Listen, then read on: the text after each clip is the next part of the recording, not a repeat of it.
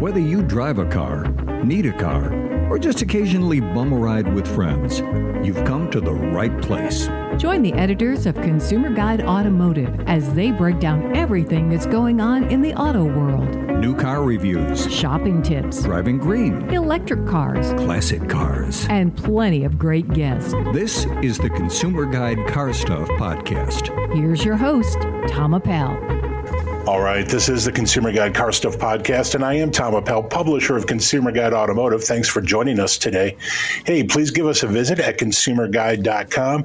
Be sure to check out our newly minted twenty twenty-one Best Buy picks. This list is an excellent starting place if you were looking for a new car or crossover. You also want to check out our blog for complete reviews of all the vehicles we're driving here at Consumer Guide, plus all sorts of other fun car-related stuff. And if you have missed an episode or two, you can stream back episodes of the Car Stuff Podcast right there on our homepage. Questions or comments for us? Check us out or reach us at carstuff at consumer guide dot com. That's carstuff at consumer guide dot com. All right, let's see who is online with us today. She is the managing editor of Pickup Truck Plus S U V Talk, and she's the driving force behind the Drive She Said blog. Hey, Jill. Hey, Jill Ciminello. Hello. How are you doing? I'm good. Good. I missed you guys last week. You did. We had stuff. We had business stuff to do. You had business stuff to do. Uh, and, and meanwhile, I was, in fact, cooking. I just wasn't cooking turkey. Mm-hmm. What, what was the turkey substitute of choice? Uh, the turkey substitute of choice was pasta. Okay. Because, you know, I had a very Italian Thanksgiving uh, at last week, and and um, I, I didn't really want to make a twelve-pound turkey for just me and my husband. We were observing the stay-at-home order. And uh, so instead, I went with uh, making my dad's uh, spaghetti, his pasta sauce, his meatballs, and, uh, you know, following the, the family recipe, which I have to say, this was probably one of my best efforts, uh, and And a great way to celebrate staying at home. mm. I know the answer to this question, but I'm going to ask it anyway. Right. Uh, Jill, did you take pictures of that? Uh, why, yes, I did, in fact, take pictures. How would you ever think to ask that question? All right, we'll have to get a pic of your Thanksgiving dinner up on the, uh, the Facebook page. Yes. All right. He is the senior editor here at Consumer Guide. He's president of the Midwest uh, Automotive Media Association, and he makes money on the side by hand-painting neckties. Welcome, Damon Bell. Tom, I, I promise you, your uh, I ran into some problems with your order, but I promise you, uh, beginning of next week, you'll have I'll ship it out to you. Here's the thing about that. I ordered I ordered the reindeer driving a Prius, which I thought was holiday. Holiday appropriate, but you're charging me char- uh, delivery, and you're in the next cube over from me. Hey, uh, I got a, a large backlog of projects this season, and and it's first come, first serve, so I have to maintain that uh, queue. Oh, man. All right. Our guest today is Patrick Olson. He is the executive director at Carfax. We'll be talking about vehicle history reports and whatever else is on Patrick's mind. But first, hey, Jill. Hey, yeah. Uh, Hyundai made some news this week. What were what were they yakking about? Yeah, they did make some news this week. So um, uh, apparently E V is a thing right now, and uh, uh, electric vehicles. Um, I, I feel like a lot of people have been chatting about electric vehicles this week, but Hyundai specifically announced that they are um, creating their first dedicated Um, you know, full electric platform. They're calling it E G M P. Um, yeah. I, I, yeah, mouthful. But um, so this is going to be for their next generation uh, B E V lineup, and uh, battery electric vehicle. Yes, B E V. It's and- not a lady named Bev. Bev, Bev, Beverly, Bev, Bev lineup. Um, but uh, but yeah, so this will this will power their their um, next gen electric vehicles, and you know we've already talked about Ioniq, which is the um, the new dedicated right. vehicles that will be all electric. So the first vehicle, I believe, to get this E G M P platform is going to be the Ioniq five. So um, this is kind of an interesting thing. Lots of stuff to to dive in here. Here, uh, but just just The quick introduction, there's a new platform. It's all electric, and Hyundai is going to be putting it in the Ioniq five soon. What, what's interesting about this, I think, and you guys tell me if I'm wrong, but I think the, the, the noteworthy thing here is that they chose to tell us about this at all. I think that the average consumer probably doesn't care how their electric car is made. Right. But here's this here's this this announcement about something that is substantial, right? This is new architecture, and, and for people who don't know, the architecture that underpins a vehicle can be extremely pricey to develop, on the order of billions of dollars. Mm-hmm. So so there's a bunch going on here, but but I don't think this announcement matters that much to the general public. What they care about is the end vehicles that are coming. Mm-hmm. On the other hand, I believe that these press releases have everything to do with appeasing stockholders. Mm-hmm. To okay. show that they, they are, you know, geared up and and well positioned for a future product. Right. And by now, most people, even sort of tangentially tangentially involved with the auto industry, we've all heard about Volkswagen's M E B architecture, which actually in, in function is probably very similar to this, in that it's going to be a platform on which they can put all sorts of different vehicles. Mm-hmm.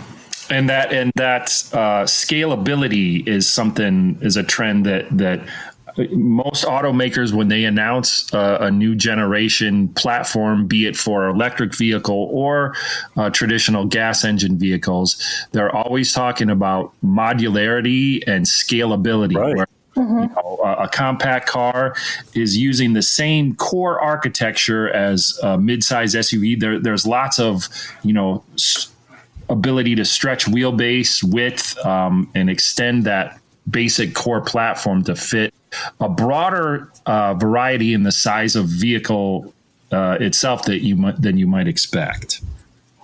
Yeah, well, you know, speaking of scalability, I, I mean, it, if you look into this press release, it says that Hyundai is planning to introduce twenty-three battery electric vehicle models and sell a million Uh, you know, b- battery electric units worldwide by twenty twenty-five. So, I, I mean, that, that, I mean, that feels pretty ambitious. In, we're, yeah. we're almost in twenty twenty-one. I mean, twenty twenty didn't exist. That's kind of a wash. So, yeah. um, you know, I mean, that's coming soon. And, and I'm assuming, because it says Hyundai Motor Group, so I'm assuming that some of those twenty-three models will also be under the Kia badge. But uh, that's, that's a lot of vehicles in four years, twenty-three. And and the other part of that, when they say battery electric vehicle, I don't know if that means straight all electric one hundred percent or if that will also include plug-in hybrids. This seems to suggest, Jill, that they're talking about vehicles on this platform. Although the way this press release is written, who knows? But but right. but to your point about the shocking volume is that Volkswagen has made very similar projections, huge projections for sales. And, and here's the thing, and reel me in if you need to. Uh, I'm casting the line right now. No. I'm, I'm one hundred percent on board with electrification. I believe electric uh-huh. cars are going to happen. I believe that people are going to accept them eventually, and I think we need them to happen. I think this all makes sense. However, it seems like manufacturers may have gotten ahead of demand a little bit because yeah. last year, not last year, last this year's a wash, as you said, but for two thousand nineteen, yeah. which I guess is last year, the whole planet bought about two million electric vehicles. Hyundai now wants to sell a half a planet's worth in a few years. Right. With, with twenty-three vehicles they haven't rolled out yet. Those are huge numbers. Yeah, it's definitely a, it's definitely a gamble that all, but but more manufacturers are kind of more than dipping a toe into the water now. They are they are jumping in more wholeheartedly. And Tom, we've we've talked about this in recent episodes. Yeah. There is, and, and you sort of lamented last week about the Bolt E V, that as practical and good and daily driver usable a car as it is, not a vehicle that really sets anybody's heart afire in terms of styling and overall profile and look, even though it's way more fun to drive than you might expect and zippier than you might expect.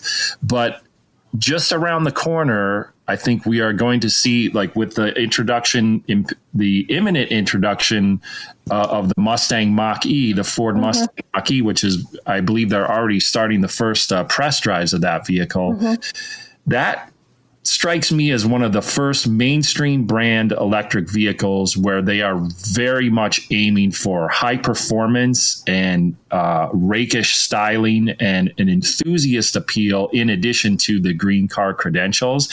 And this Hyundai press release, the thing that one of the things that struck me about it is they said that this new Uh, E G M P platform is rear-wheel drive based. Rear-wheel yeah. drive, of course, mm-hmm. being a more enthusiast-oriented uh, vehicle layout. Yeah, to your point too, Damon, about about the Bolt and, and the Nissan Leaf too, is that there needs to be, and there now will be, something in between these early adopter kind of E V geek cars like those and Tesla, which sells very expensive cars for people who hate the world and really dislike traditional auto manufacturers. People who hate the world? Well, well, hate the hate the traditional business world is what I need to say. Because, okay. because there's, there's the whole Tesla movement just seems to be anti-establishment, which is fine, and I'm glad people are buying E Vs, and Teslas are fascinating vehicles. No ding on the cars, but but I think that the buyer type isn't there yet, or there isn't a car for more mainstream buyers. And I think the Mustang Mach-E is probably the floodgate car. Uh, I'm really excited about that vehicle because it's going to yeah. be high performance. It's going to be a crossover, so it's functional. It's going to cost half as much as some Teslas. That might be the vehicle that really gets mainstream buyers into E Vs. Mm-hmm. Well, so I... I... I want to interject, I guess, maybe a little bit of a problem here. And and I'm like living in the city, not necessarily having a house that I could put a uh, fast charge, you know, home charger in. I mean, yeah. do you really think, like, I think the hindrance of people adopting E Vs mainstream is how do you charge your vehicle? Like, yeah, okay, you have it at home, but what if you just need to power up really quick for a road trip? And, you know, so in some ways, I think the press release also addressed that. I, I don't know that the um, technical capability is quite there on a large scale at the moment, but um, they do say that you, you eventually with a full, you'll be able to get up to about eighty percent within eighteen minutes of a charge.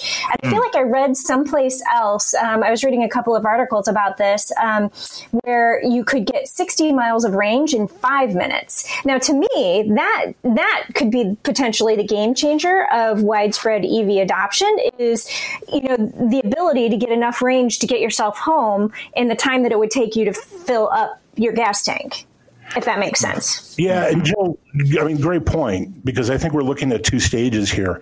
The, the Porsche Taycan, for example, which is an all-electric small sedan that is selling very well. It's also almost two hundred grand in top form. Um, can charge very, very quickly, too. And what, what Hyundai is talking about here is is eight hundred volt charging, which mm-hmm. I think is super uncommon, if not mm-hmm. unavailable as yet. Right now, we have level one, level two, level three charging, right? Level one is plugging into a wall outlet. Level two is you putting in a charger at home, which you can charge your car overnight. And level three is faster. You yeah. can go to the grocery store and pick up a pretty good charge in twenty, thirty minutes if you can find an, a, a level three charger there. Right. What he's talking about is something faster than that. And yeah. that's not really available yet. So for people who do not have a home or access to charging, they're not going to get in on this first wave. We're still waiting for that faster charging infrastructure to show up because, yeah, if you can go fill your car with electricity as fast as you could have filled your old car with gas, everything's perfect. Yeah. Mm-hmm. And and I think that they're setting the stage for that with this, I hope. So I thought that was interesting. Yeah, I think that as we see more and more press releases like this and we learn about the plans of other manufacturers, um, everyone's getting ready for that. And whether or not their mm-hmm. vehicles are going to accept that, they call it eight hundred volt charging, mm-hmm. whether or not they're going to accept that right away or for the next generation, I think that that's a barrier to maybe a half of the population getting into E Vs. Mm-hmm. Hmm.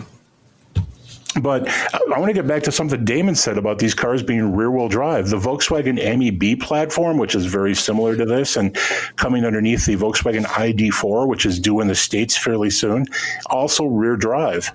Yeah. So does this mean that Americans need to learn to drive again?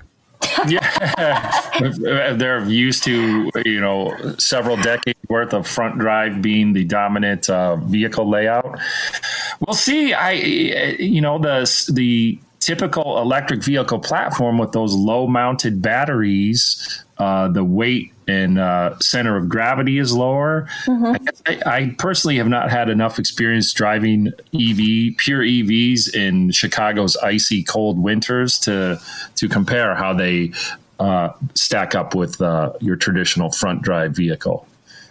Well, as I've mentioned on this show before, I did drive the Volkswagen, I'm sorry, the B M W i three uh, in the snow, and I found it to be both entertaining and almost scary. Because that was rear drive on a very yeah. short wheelbase with all sorts of immediate electric torque. So so the back end could come out pretty quickly. Very, I very thought. Slim tires, too, on that i three. Yeah. Small contact patch. The good news, though, is that that... Um, all of these Hyundais will be available with four-wheel drive, all-wheel drive pretty easily. So yeah. if you're in the uh, if you're in the snow belt, probably not big a deal.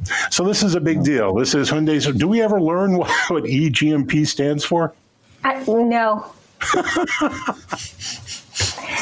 I, I yeah no I, I just see E G M P or E G M P or E you know whenever I it's, look at that it's electric global modular platform. Oh, ah, that's so easy. There you go. Okay, it makes total sense. Global yes. modular platform. Okay. All right. Jill, however, I'm glad you said E G M P. that's, that's what yeah that's where my head is. That which was is a, not which nice. Is a better marketing name, I think. Yeah. All right. Well, all sorts of cars coming on this platform that we'll be talking about at some point in the future, but. Uh, at this point, let's take a break, and when we come back, we're going to talk to Patrick Olson of Carfax. Stick around.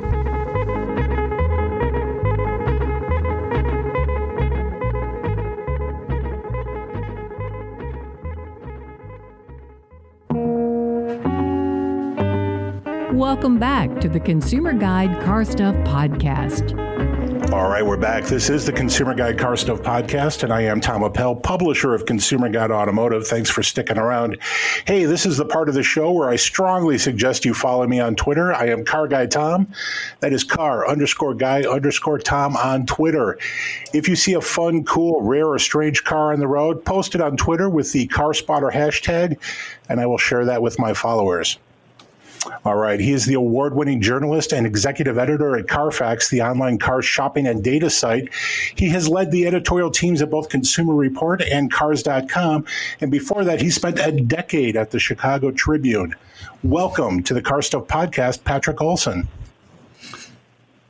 Hey, Tom. Thanks for having me. Patrick, good to have you here. You are now with Carfax, which is a fascinating organization that I think most consumers need to know a little bit more about. I think we've seen Carfax commercials and the Carfax, but for people who don't know, tell us tell us what a Carfax report is and, and why that matters. Sure. So the Carfax report is a little bit like a uh, medical report on you, right? It goes through your entire history. So we monitor and track when you have work done on your car, so oil changes or transmission work or whatever. We track, um, you know, if your car has been in an accident. Um, we also keep an eye on, you know, when you registered it, you know, all these sorts of data points that can build for you as an owner really kind of a good message to whoever you're trying to sell your car to down the road, show that you've kept up the maintenance. Um, and it's really, it's it's very unique. There's a lot of our competitors use Carfax information. Um, but for us, you know, if you if you look for a used car in Carfax, for example, every listing on our site comes with a free Carfax report. So you can see the medical condition of all these other cars that you're considering as well. So it gets very granular. There's a ton of detail in there. And my data folks tell me we have somewhere in the neighborhood of twenty-four billion with a B uh, data records that we use wow. compiling those reports. Yeah. Hmm. So the interesting thing about Carfax reports, I think, is is that uh, let's just call this the decade of Carfax. And, and what I mean by that is when I first started seeing Carfax ads, it was mostly aimed at consumers. But it seems now that consumers have become more empowered. And if they are looking for a vehicle, they can pretty much demand one from the seller. Is that is that something you're finding to be the case? Oh, absolutely. I think for a lot of consumers, to them, it's a red flag if the seller won't. If I mean, for consumers, it's a red flag if the seller won't provide them with a Carfax, right? They want to know that they know everything about that. You know, in an age of online dating, it is sort of the automotive equivalent, right? You want to know all the things you could possibly know. you know? Yeah. Well, I know when my husband and I, we went, we bought a used vehicle a couple of years ago, and the dealer just automatically provided it for us. So we didn't even have to go and search for it. They, they, they were very upfront about it, and we're like, here you go. Here's the health history of your vehicle.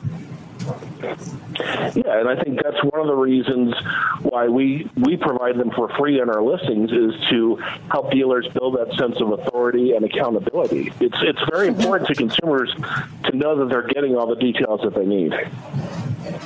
Yeah. I think one of the things that propelled Carfax into the, into the public mind was was a couple of big floods, maybe ten, fifteen years ago, yeah. where, where everyone was worried about water damage or damaged cars and where they came from. And, and Carfax was pretty good at the time, and this was sort of early in their ability to do so, at sort of looking for things like, like um, title washing.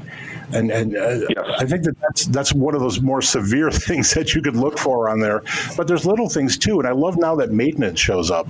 Yeah, and I mean, that's an excellent point, Tom. The flood damage, we look for all sorts of, um, you know, title washing is a problem. And for those who don't know what title washing is, you can buy a car in a state like, uh, making this up, Illinois, which has put a flood damage label on your car's title. You can take it to a state like Missouri, which doesn't have a field for that information, retitle it there, and all of a sudden that information about flood damage is gone. But we also track things like odometer fraud, right? So we can tell by, based on, you know, you take your, your car regularly for oil changes, and the odometer is noted at each of those visits. Well, suddenly if your next one seems to be several thousand miles less than your previous one, we'll flag that as a potential odometer fraud violation. Um, so there's all sorts of things we're, we're keeping an eye out for, looking at logic to apply to the data we're getting to, to warn consumers about what's going on. Interesting. Now, I have a Carfax report right in front of me now, and this is actually from my dad's car. He bought this a few months ago, and he bought a two thousand eighteen uh, Chrysler three hundred. And, and low miles, clean condition, well-maintained. But here was a question. It had three owners. Do you, as far as you guys know, is multiple owners a red flag of any sort? It's not necessarily a red flag, right? It could be, it depends on, you know, what the car was used for. Um, I would, if I were looking at a car with three owners, I would also look at the mileage. You know, is, is you know, it's a, a Chrysler three hundred is a large, comfortable car. If there is an unusually high number of miles, so you assume about fifteen thousand miles a year is the average. So if you're over fifty, sixty thousand miles, I'd start to wonder, is this car been used as an Uber or as a, you know, as a library car? That might make me a little concerned. But on the flip side, those guys have got to maintain those cars if they want to keep them going. But three owners since two thousand eighteen, I would have some questions about why those previous owners had decided to move on.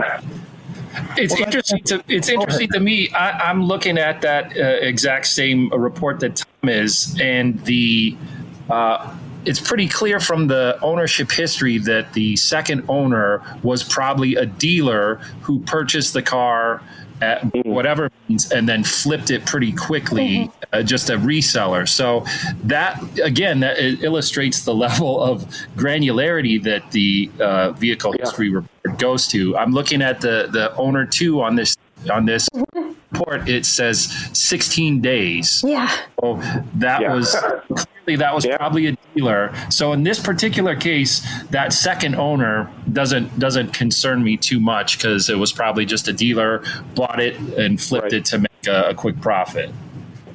Well, what if the problem wasn't that it was a dealer, but like a strange odor that wouldn't go away?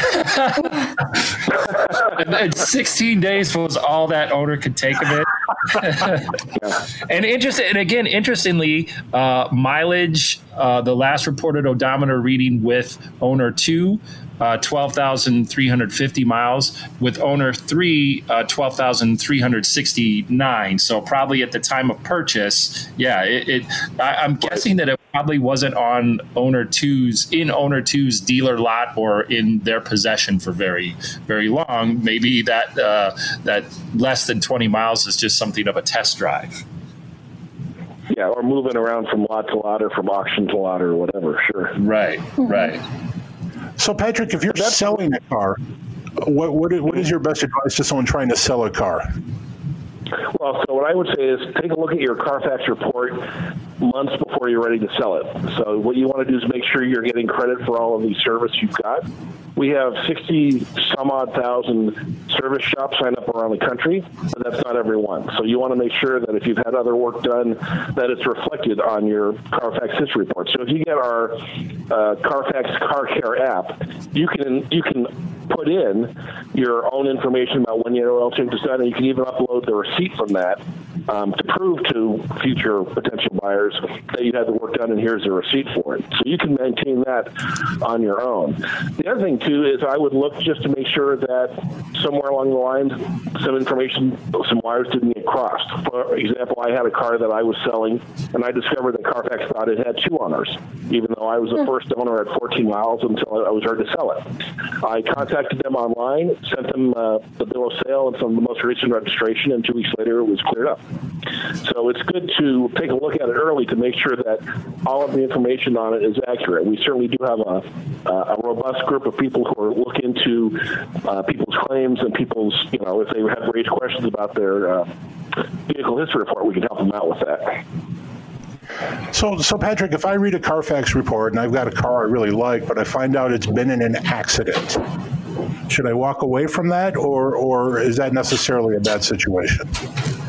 Well, in, in the past, I think a lot of people would do exactly that, Tom, that they would see an accident and they'd be like, I don't want someone else's problems.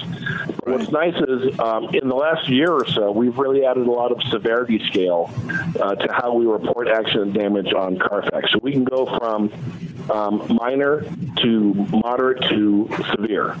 And, you know, there's very often, for example, my wife had an incident with her car a couple years back where someone backed into the, you know, the passenger side rear fender. And it just needed to be, you know, pulled back out and painted.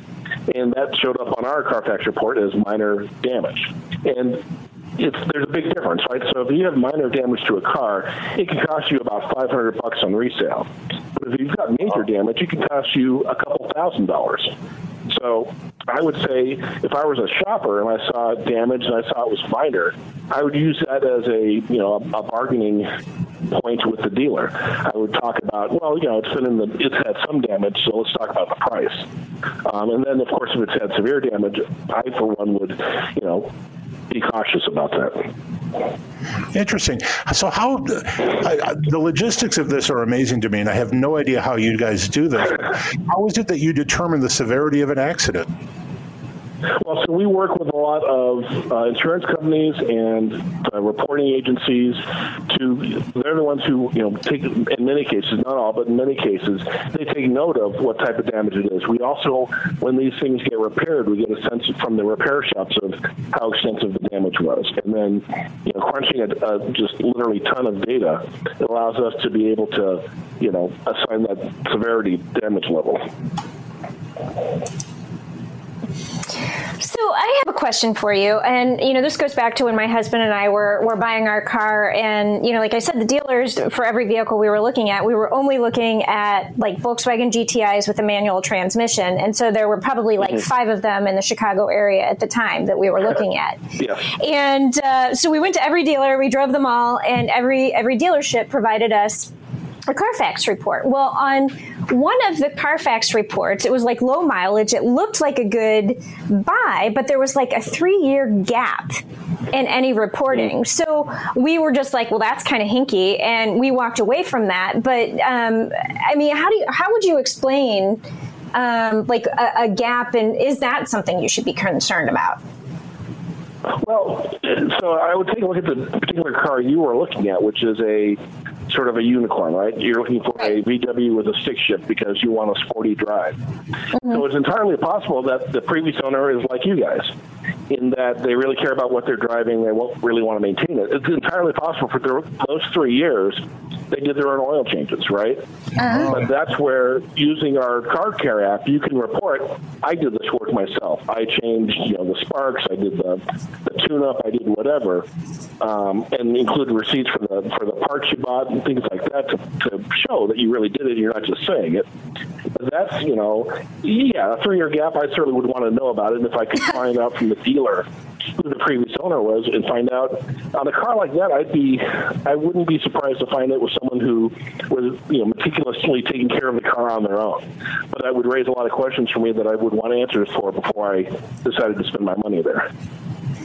Okay. Now, no, and, and that was kind of what we felt. And we found another vehicle that was, you know, properly reported yeah. on and everything like that. But it was just like, yeah, we, we you know, it was, it just raised a red flag for us. So but that's that's interesting. Well, I never thought about the idea of somebody doing their own work. Yeah, and I, I think that's exactly why Carfax reports are so important. Is it's data points that, you know, all of us on this uh, podcast have been buying cars for twenty years. And twenty years ago, it was a pig in a poke, right? You had no idea what had happened before. You had no clue. You know, um, Carfax had, you know, data twenty years ago, but not anywhere near what they have today. And there's just so much more rich detail today. But um, it's also incumbent to go look for it, right? I mean, I once bought a car from a, a friend of a friend um, who swore the thing was great, and it turned out to cost me a lot of money. And so, you know, the other thing, too, is I would say whenever you're buying a used car, even having looked at the Carfax report, get a mechanic to put it up on the left. So mm-hmm. Carfax can tell you the history, but that mechanic can tell you what's going on right then and there, and look for things that you'll never be able to see from the ground, right? So I would always caution that Carfax reports are great, but go the extra step, get a mechanic to investigate any used car that you want to buy. Patrick, you had mentioned Uber, and I think that's a great thing for people to be thinking about when they buy a used car. But what about cars that come out of rental fleets? Can that be identified on a Carfax report? It can, actually. We we identify cars that um, we either know or believe to have been in a rental fleet or used for commercial purposes, and we'll flag that, right? So if you look at a uh, Carfax vehicle history report at the top, there's a box that says personal use. Um, so it'll either say personal use or commercial. Um, and mm-hmm. so we will definitely flag if it's been used in a rental fleet or for commercial purposes. Now, I will say, though, that if Go I'm ahead. an Uber driver, if I'm an Uber driver, I'm not sure if we'll know that, but we might have some idea from the high mileage that you have, that you've put on the car. Yeah. In, in your experience, cars that come out of rental fleets, are those something to worry about? I know a lot of people do worry about it, but do they do they prove to be less reliable or, or more worn? To be, to be honest, I don't know about the data on whether they're less reliable. There, there's certainly two sides to that argument, right? So um, I've, I've rented cars, I've seen other people rent cars, and I've seen how the vast majority of people who rent cars tend to treat those cars as if they're cars they don't own. So that's not the greatest thing. On, the, on the flip side of that, though, is all of these rental car companies have, you know, bays of mechanics that they're trying to keep these cars running for as long as they can in as good a shape as they can, right? You know, if you get a lot of cars returned because they're broken down or you're not getting paid because they're not on the road, that's a bad thing. So rental car companies absolutely put a ton of money into making sure that these cars are maintained. So I think, you know, in some ways it's it's sort of fifty-fifty. If you can get your head wrapped around that you don't mind that X number of people have been in the car, then that's great. Um, but rental car companies certainly have an incentive to keep those cars as well maintained as they can. Yeah, I, I have. Actually, my father has purchased a number of vehicles at auction that, that came from um, through the rental uh, auction system, and actually they turned out to be just fine for him. But Jill, you have a yeah. question? Yeah, you know, I, I just wanted to drive home a small point. Um, you mentioned that these Carfax reports are free, and I, I feel like once upon a time they weren't free, well, and so maybe people would look, avoid. Yeah. Well, so let me clear that up. Okay. Free if you're looking at a if you're looking at a used car on Carfax dot com and you're looking at our listings, every okay. listing there comes with a free Carfax report for that listing. If you want a Carfax report for your own car, then we will charge you for that.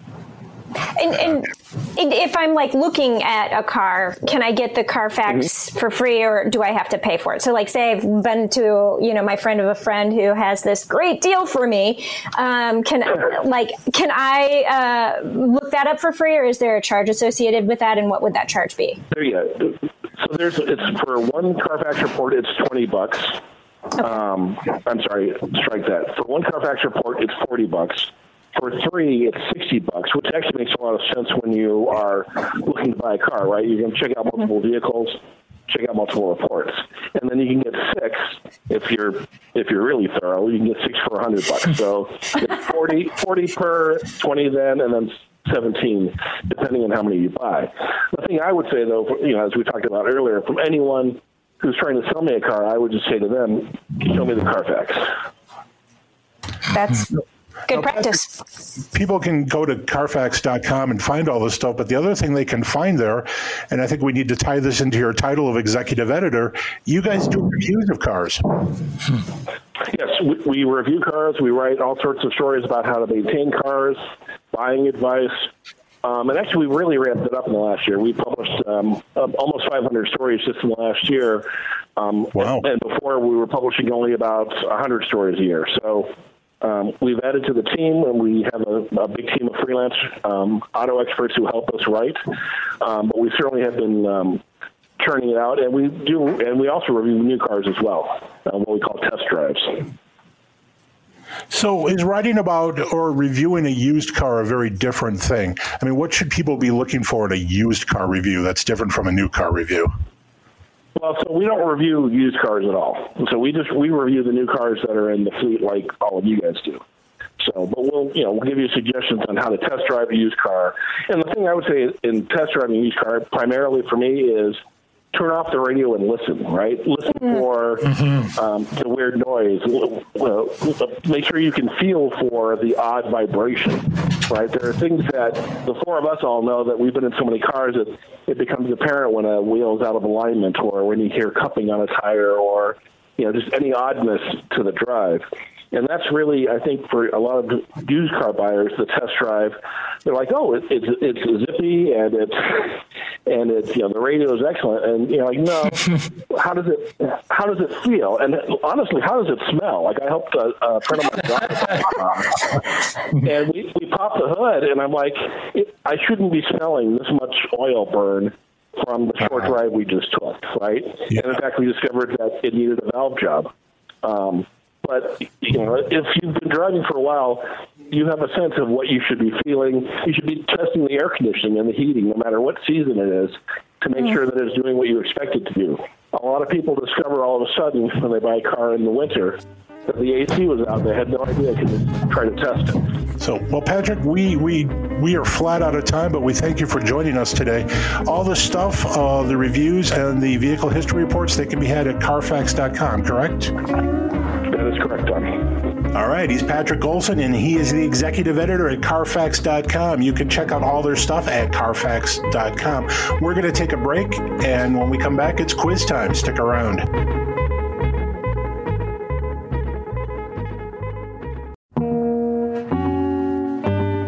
Welcome back to the Consumer Guide Car Stuff Podcast. All right, we're back. This is the Consumer Guide Car Stuff Podcast, and I am Tom Appel, publisher of Consumer Guide Automotive. Thanks for sticking around. Hey, Jill. Hey, yeah. Jill, you're active on Popberry. How many? Uh, how can the folks follow you on Popberry? Popberry. Uh, Popberry. I don't know that that is actually a social media that I have heard of, um, but I am active on pretty much uh, every other social media that people have heard of. Oh, uh, at Jill Ciminello. So it's just my name, uh, you know, J I L L C I M I N I L L O. Uh, and uh, I've, I've just started a TikTok account. So if anybody is on TikTok and wants to see video shorts on uh, car stuff, uh, that that is a good place to follow me. I've started putting a lot of little fifteen second videos out there about features on cars that I'm driving. So. All right. Sounds good. Yeah. Hey, Damon, Damon, you're a berry popper. What's the deal? Are you secretly like registering all these names with the patent office in the hopes that you're going to launch your own social media platform someday? With one of your actually grabs? Yeah. That's exactly what's happening. I am not on Popberry. Uh, I am on Twitter at Damon Bell Likes Cars. Sounds good. Uh, why, Damon, why should people follow you? Because I post interesting things. Okay. I just said I didn't, I, I didn't I, mean to be I, defensive. I wasn't being defensive. Did I sound offensive? I'm sorry if I came off defensive. No, no, no. But yes, right. I just just uh, I just recently uh, we checked in. I checked in a twenty twenty-one Chevy Trailblazer R S into our Consumer Guide test fleet, and it came in one of the most eye-catching colors I've seen in recent memory, uh, called Oasis Blue. Yeah, oh, I like it. And, yes, and to me, it looks like very, very close to nineteen fifty-seven Chevy Tropical Turquoise. So I've heard so many people complain that, oh, car colors are today. Car colors today are so boring, uh, but there are plenty of interesting colors out there. And if you if you think car colors today are boring, then buy the vehicles that come with interesting colors when they're yeah. offered. Um, and yes, this if if you go back to my Twitter account and scroll back a little bit, you can find pictures of this Oasis Blue Trailblazer. Very, very bright color, very eye catching. The only bummer about color on cars isn't that manufacturers don't produce fun colors for cars. It's that dealers don't stock them. Yeah. Mm-hmm. Because they, they tend to stock things that will sell quickly. So if you want a fun car color, be patient and order the car you want. Mm-hmm. Uh, because that's, that seems to be the way to get one. All right, kids, you know what time it is. Quiz time? It's quiz time. Yes. I was going to say time for another cup of coffee, but okay. no, no, no. It's Obviously, I don't need coffee. Clearly. Today's topic is base engines. The Consumer Guide Car Stuff Power Quiz is brought to you by Car Guy Tom. Follow Tom on Twitter, won't you? All right, because Bill has whined about it for a little bit. Uh, Damon, you go first today. Okay. All right, are you ready? Sure. All right. Damon, what is the base engine in the two thousand twenty-one Ford Explorer? Is it a two-liter turbo, a two point three liter turbo, a two point seven liter V six, or a one point three liter two-rotor turbocharged Wankel? Uh, well, I can I can discount that last one. Can you? Can, I'm sorry. Can you go through the first three again? Yeah, two-liter turbo, two point three turbo, or two point seven turbo V six. Oh, God, you are so... Because they, mean. Yes, he's very mean. And this this has... The Explorer's base engine roster has kind of... Or, or engine roster has gone through so many flips and floops over the past half a decade that... Because for... Uh, it's the floops that get you. It's the mm-hmm. floops and the flops, yes. Yeah. Um... Boy, I will I, I will say that two oh. All right, Jill, same question to you. Uh, yeah, I, I I think it's so the first two are four cylinder, right? And then the second or the third one you said was a V six. Yeah, two oh four, two thirty-four, and a two point seven V six. I I, I think it's a four. Um, I'm going to guess two three, though. Jill, you're correct. Ah, yeah, folks, two point three liter EcoBoost four. That is the engine, also uh, the base engine in the Mustang. Huh. All right. Question two. Jill, this goes to you first. Jill, what is the base and only engine in the two thousand twenty Mitsubishi Mirage G four? Is it a one point two liter three-cylinder, a one point three liter three-cylinder, a one point four liter V uh, four-cylinder, or a six point two liter V eight? I'm going to totally say V eight. That would be something um, to no. see. Yeah, uh, that's a great conversion. And, and you, what model year of Mirage did you say this is? twenty twenty. I don't think we have twenty twenty-one information yet. Got it. And... Uh, For, first off, let me utter my um, surprise that the Mirage still exists. There you go. Um, so w- give me the first two again, because it's one of those. A one point two liter three-cylinder or a one point three liter three-cylinder? I'm going to go with a one point three liter three-cylinder. All right. Damon, same question to you. um, yes, like Jill, it's one of those, it's one of those three cylinders. Just to be interesting, I'll say the one point two. Good that you did. Now you're tied up. Oh, phew. All right, the, score, the score is tied one one. The question goes to Damon. Damon, what is the base engine in the twenty twenty-one Toyota Tundra? This is Toyota's big full-size mm. pickup. Is it a four liter V six, a four point six liter V eight, a five point seven liter V eight, or an eight liter V ten? I know they just dropped an engine from the Tundra lineup not too long ago, so I'm I'm going to say the five point seven V eight. All right, Jill, same question to you. All right, can you can you give me those again? Four liter V six, four point six liter V eight, five point seven liter V eight, or eight liter V ten. Yeah, it's definitely, I well, I'm not going to say definitely. I, I think it's probably one of the middle two. So the you said the four point six and the five point seven are both V eights. Uh-huh. Um, and what was the, you said a four point oh liter V six? Yep. For the first one? Yes. Oh, see, now I'm almost tempted to say the V six because Toyota does things like that. Um, they put an engine in there that you wouldn't think that they would. Um, for fuel efficiency and reliability's sake. Ah, uh, oof. I, mm. Okay, uh, I'm gonna. Uh, okay, I gotta make a decision. Eeny, meeny, miny, mo. Um, you do, you do. Need I know, I know, I know, I know. Um, I, this airtime is not free, Jill. I know. Four, four point, four point six, four point six. I'm gonna go with the four point six. It's a good guess, but no, they're down to just one engine now for the Tundra, and that's the five point seven liter V eight. Okay. Uh, so Damon gets the point. I'm happy yes. I remembered right. All right. Good Jill, job. Good job. One. Good job on that stumper, though, Tom. Yeah. Yeah, yeah. If you measure a question's success on how long we have to deliberate on it. Yeah. Well, there was a four liter V six and there was a four point six liter V eight at yes. once. So. That's right. Mm-hmm. That's why you're so diabolical and tricky. So, Jill, this one's a little easier, I think. Are you ready? Which means it's not going to be easier. Go ahead. No, no, no. Jill, what was the base engine in the nineteen eighty-nine Yugo G V X? Yeah. Well, you know what? I actually wrote that wrong. It's the Yugo G V. I'm looking for the base engine in the Yugo G V. And you're not going to give me any options? I thought you just knew it. Um, That's like before my time, but go ahead. All right. One liter three-cylinder, one point one liter four-cylinder, one point six liter four-cylinder, or a five point seven liter V eight. I love I your last joke uh, inclusions there. I, I don't even know what a Yugo G V is.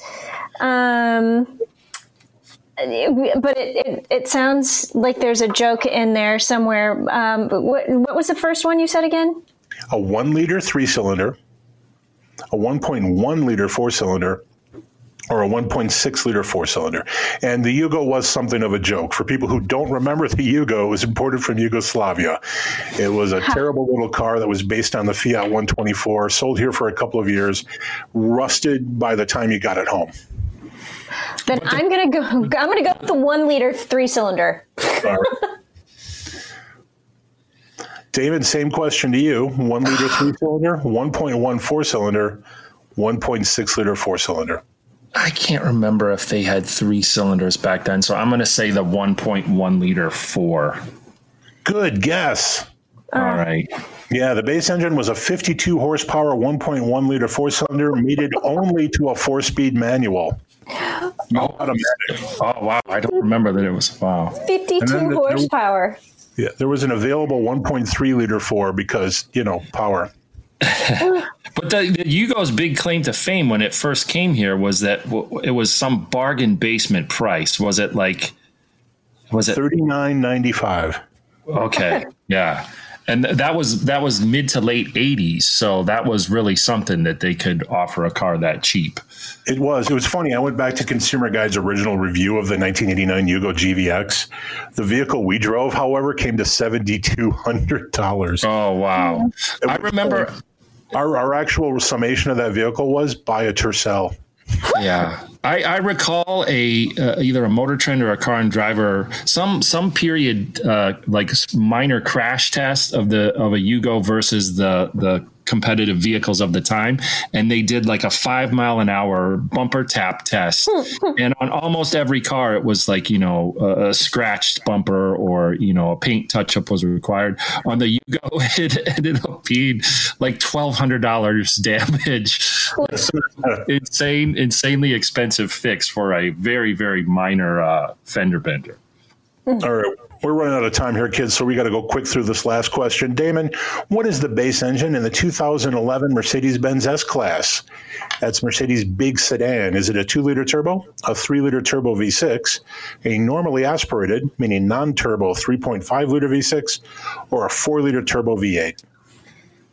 Oh, boy. Would they, would they, God, uh, I'll, against, against my better judgment, I'm going to say that, that naturally aspirated V six. The three point five, all right.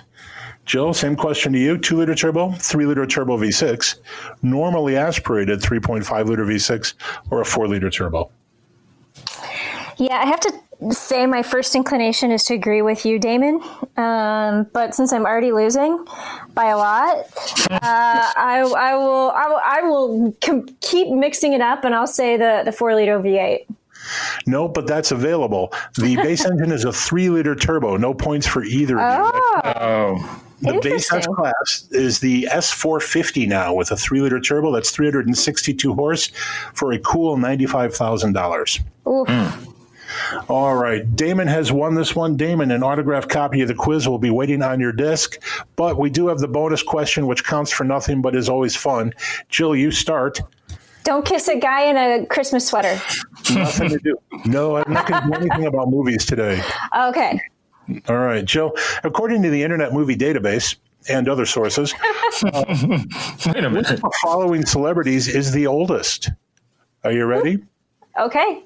William Shatner, Dolly Parton, Charlie Watts, or Bob Newhart? Oh, my gosh. I don't know who Charlie Watts is, so that's what's going to throw oh, me for the loop. Oh, wow. Oh, you were so fired. Oh. Uh, okay. Charlie so, is the drummer for the Rolling Stones. Oh, yeah. So it's a toss-up then between him and Bob Newhart. Um, I'll go with Bob Newhart. All right. She says Bob Newhart. Damon, who is older? William Shatner, Dolly Parton, Charlie Watts, or Bob Newhart? I know William Shatner is is a lot no older than chicken. You would think. He, what's that? I said no spring chicken. Yes, I know Shatner is a lot older than you might think he is, but I don't know if he's older than Bob Newhart. So I think I'm going to say Bob Newhart as well. You're both correct. Well, all right. Bob I, Newhart I, is ninety-one. Yeah, I looked that up actually recently. So I'm like, I know Dolly Parton is not ninety-one, and I know uh, William Shatner is not ninety-one, but the uh, you know the the lead singer or whatever the guy from Charlie Watts, uh, that I don't know. Oh. You're killing me. Uh, William Shatner is eighty-nine, Charlie Watts is seventy-nine, wow, and Dolly Parton is seventy-four. ninety. Wow. So Charlie Watts will be the first member of the Stones to turn eighty. Hey, Damon, in the moment or two we have left, tell us what's going on at the C G Daily Drive blog. Uh, got a good selection of sporty car test vehicle reviews this week. We've got a twenty twenty Kia Forte G T, a uh, interesting Corolla, the sportiest version of a Corolla. It's the S E Apex Edition, uh, sports suspension in that. And then we've got a... Uh, Nissan Z car, the three seventy Z Nismo, kind of the last of this uh, generation uh, before the purport the uh, advertised four hundred Z should debut in the near future. So a little bit of a last of a breed performance car there. That Corolla Apex, the Toyota Corolla Apex, is an interesting car in that it's sporty, but it's kind of a half step towards sportiness, right? There's no horsepower bump. Well, yeah, no horsepower, but an extremely aggressive suspension tune. It's probably one of the stiffest riding vehicles we've had in our fleet in recent memory. Um, so kind of a fast and furious tuner car attitude with the suspension stiffness. But yes, you're right. No uh, juiced up engine under the hood. Actually, the Corolla, the Corolla Apex Edition and the Forte G T, uh, fantastic Uh, two vehicles to cross shop because the base price of or the as tested price of vo- both of those very close together, and the Forte G T does get you a two hundred one horsepower turbo engine, which is actually pretty brisk. Now, now the Apex too. There's an interesting story about the manual transmission in that. Yeah, there's very limited number. I believe Toyota's only making one hundred twenty uh, Apex editions with the manual transmission. So if you want one of those, you'll have to to jump on it. All right, so our reviews of those live at C G Daily Drive. You can just go to Consumer Guide dot com and hit the blog tab. Go there and you'll find everything. And again, if you've ever missed an episode of the Consumer Guide Car Stuff podcast for whatever crazy re- reason, you can download them anywhere or just go to our homepage and they're all there. You can just stream them there. Well, guys, thank you for a fun episode. Special thanks to Patrick Olson of Carfax. He was great to talk to. We will have him back someday. Thanks to Jill Ciminello. Thanks to Damon Bell. Special thanks to Lady B and the good folks here at W C P T A M eight twenty in Chicago. As always, thanks to my radio mentor, Steve and Johnny. If you want to talk to us, drop us a line at carstuff at consumer guide dot com. That's carstuff at consumer guide dot com. Hey, let's talk about cars again next week.